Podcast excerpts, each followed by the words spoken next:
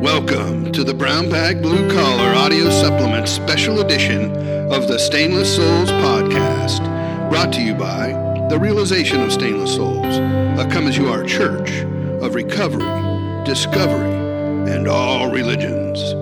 This edition is week three mental wellness.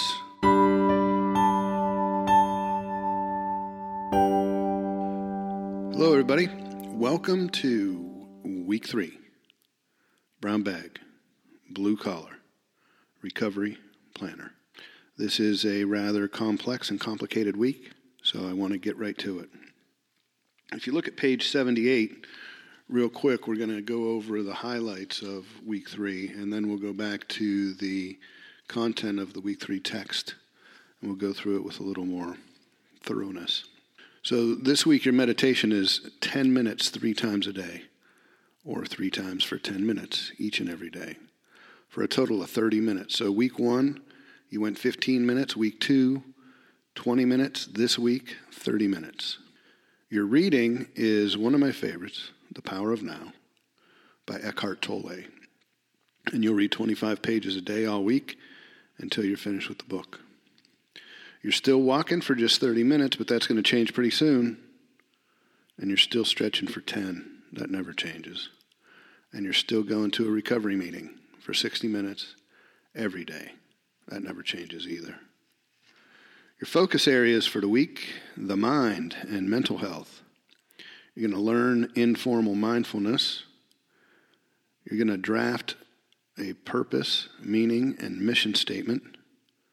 You're going to learn Tony Robbins' ideas about posture and mood. And you're going to consider purposeful and accurate thinking. Your human needs, brought to you by Tony Robbins, has changed to love, connection, and consciousness from certainty and stability. Your Covey habit is habit two begin with the end in mind. Your healing treatment actually is healing treatment number three. You still have seven original affirmations available to you. Each day is new and original. Your step in service work is phase one and two surrender and forgive. And what we mean by that is we're leaving and transitioning the surrender phase, steps one, two, and three, and getting into the forgiveness phase, steps four and five. We want you to consider, now that you've read A Vision for You and you're doing habit two, begin with the end in mind, how can your vision for you become an end in mind that you can begin now? And a service work question is can you drive others to meetings? That's always an issue for some people. Your primary prayer is a step three prayer. And your thank you, gratitude prayer is thank you for guiding me. If you look in the journaling section each day, there's going to be a exercise for you to consider. And on day one or day 15, that is, can you forgive yourself? So, of course, you should do some research before you dig into that, but that's the question. Can you forgive yourself? All right, now we're going to turn back to the text. We'll be right back. Okay, back on page 68 now, the week three text. The, the opening text is all about beginning an informal mindfulness practice. And the reason it's important for you to begin an informal mindfulness practice is Real life doesn't happen on your meditation cushion. Real life doesn't happen when you're being mindful in your bedroom by yourself. Real life happens when there's interaction between one or more people, and you're one of those people. And if something comes up that might trigger you, upset you, anger you, what have you, you have to be able to become mindful in that scenario and then be proactive Exercise integrity in the moment of choice based on whatever your values and beliefs are. And if you can do that over and over again, you will avoid a relapse. And you'll avoid multiple other troubles as well. So, informal mindfulness practice is really picking one or two activities and being fully present when you perform those activities. Activities such as brushing your teeth and washing the dishes. Can you feel the bristles on your gums? Can you feel the little bubbles on your skin? Can you feel the difference in wet and not wet, warm and not warm when it comes to the water on your skin. The, that, that noticing, that awareness is informal mindfulness. And ideally, you would be able to focus all five of your senses on an activity so that you could experience it in high definition with sight, sound, smell, taste, and touch, all simultaneously, all turned all the way up. Because typically we experience the outside world through just one or two of our senses.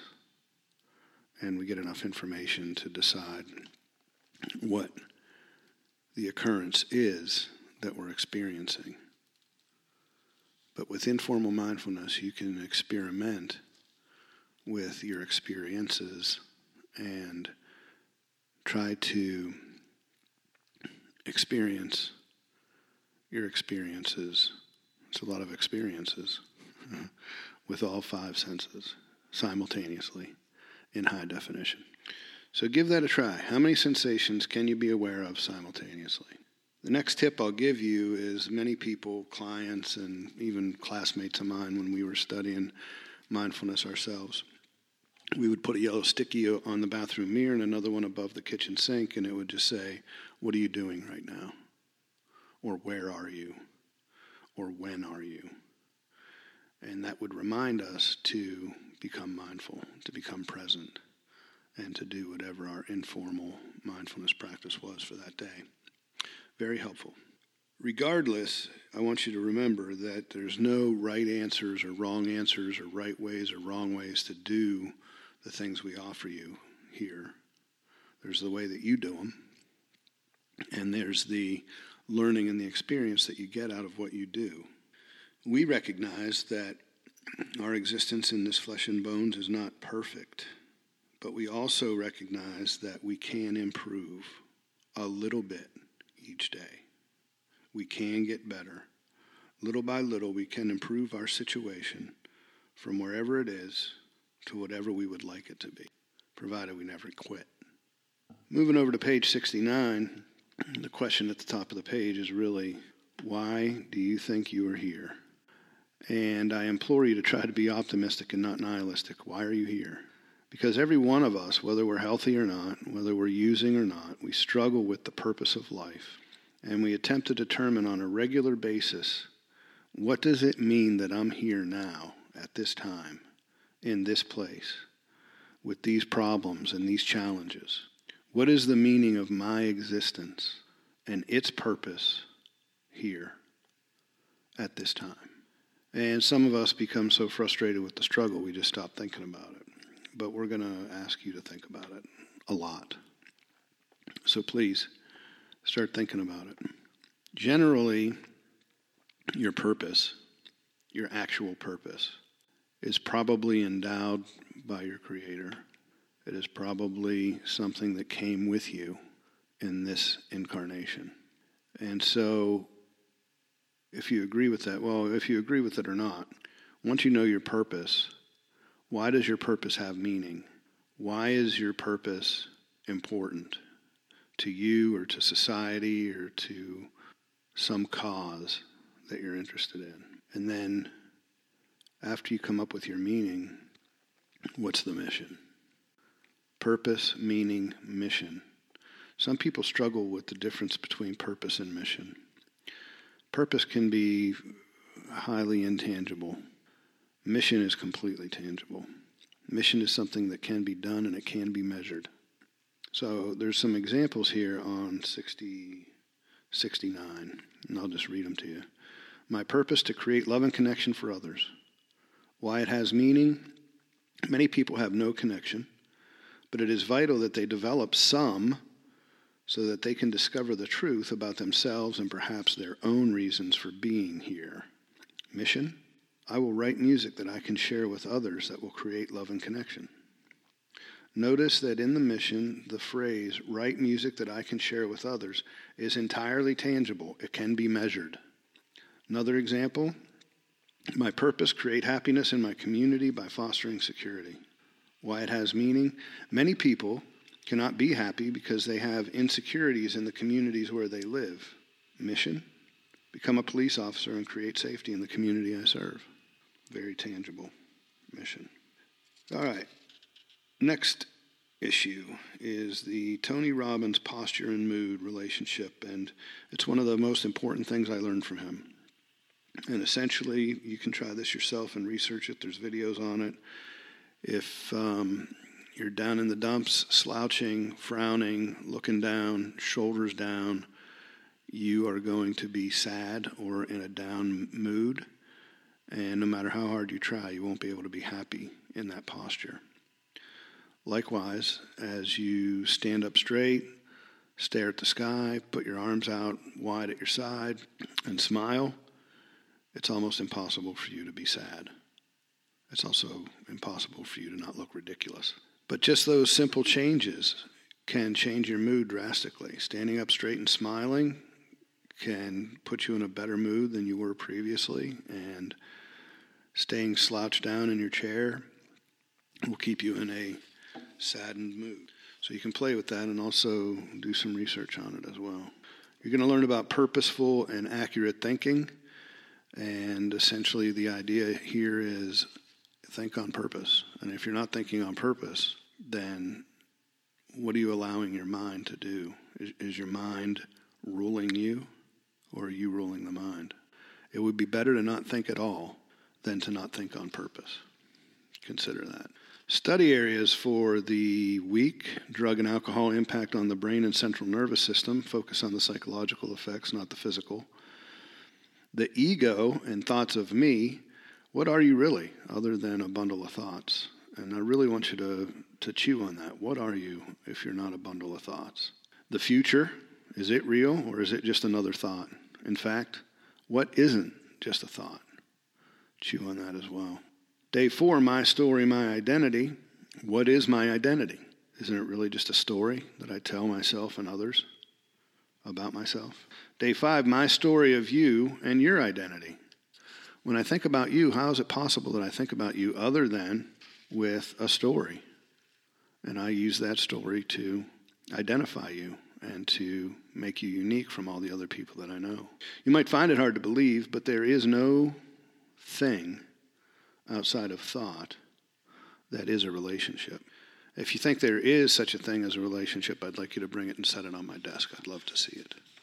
On day six, you're going to question well, if I am just a bundle of thoughts and you're just a bundle of thoughts, then what happens if bundles of thoughts don't exist? What's the world like then? It's an awesome philosophical question and spiritual question as well. Day seven, who am I and who are you really? Another good question. And those are the study areas. Then we move on to the required activities, which we talked about at the very opening of, of the podcast. Just keep in mind that, like everything else in life, recovery doesn't arrive precisely the way that you want it to or need it to. You'll get the raw material, you'll get what you need to build recovery but rarely is it going to look like what you imagined when you started a program. Like we said earlier, human needs have switched over to love, connection, and consciousness, so find a day to work on that. There's a list of almost 10 questions I'd like you to answer for yourself about. Uh, actually, it's 12 questions I'd like you to ask uh, um, yourself about your love life and other relationships that you have. Covey habit is habit two begin with the end in mind. Nobody goes on a trip without knowing where they're going. How would they know if they ever got there? On page 292, you'll be doing healing treatment three, three times a day. The affirmations are all original here in these seven days in the affirmations box. And we're setting up now for step four. And I want to caution you now and probably a dozen more times that until you have step five scheduled with somebody, do not start step four. I don't want you digging around in your past without having a way to get rid of all the dirt that you're going to toss up on yourself. So once you st- schedule step five, then you can start step four. There's a little uh, writing in here about that, I think, too. Oh, by the way, did you get your physical scheduled, heart rate, blood pressure, STD test. Be a good idea to get that taken care of. It really would. All right, so that is the summary of week one, and I hope it is comprehensible. I'm going to listen to it right now and find out. Next broadcast will be day 15, and then the next one after that will be 16 through 21. Hope you're all grasping the info that we're putting out. Thank you very much.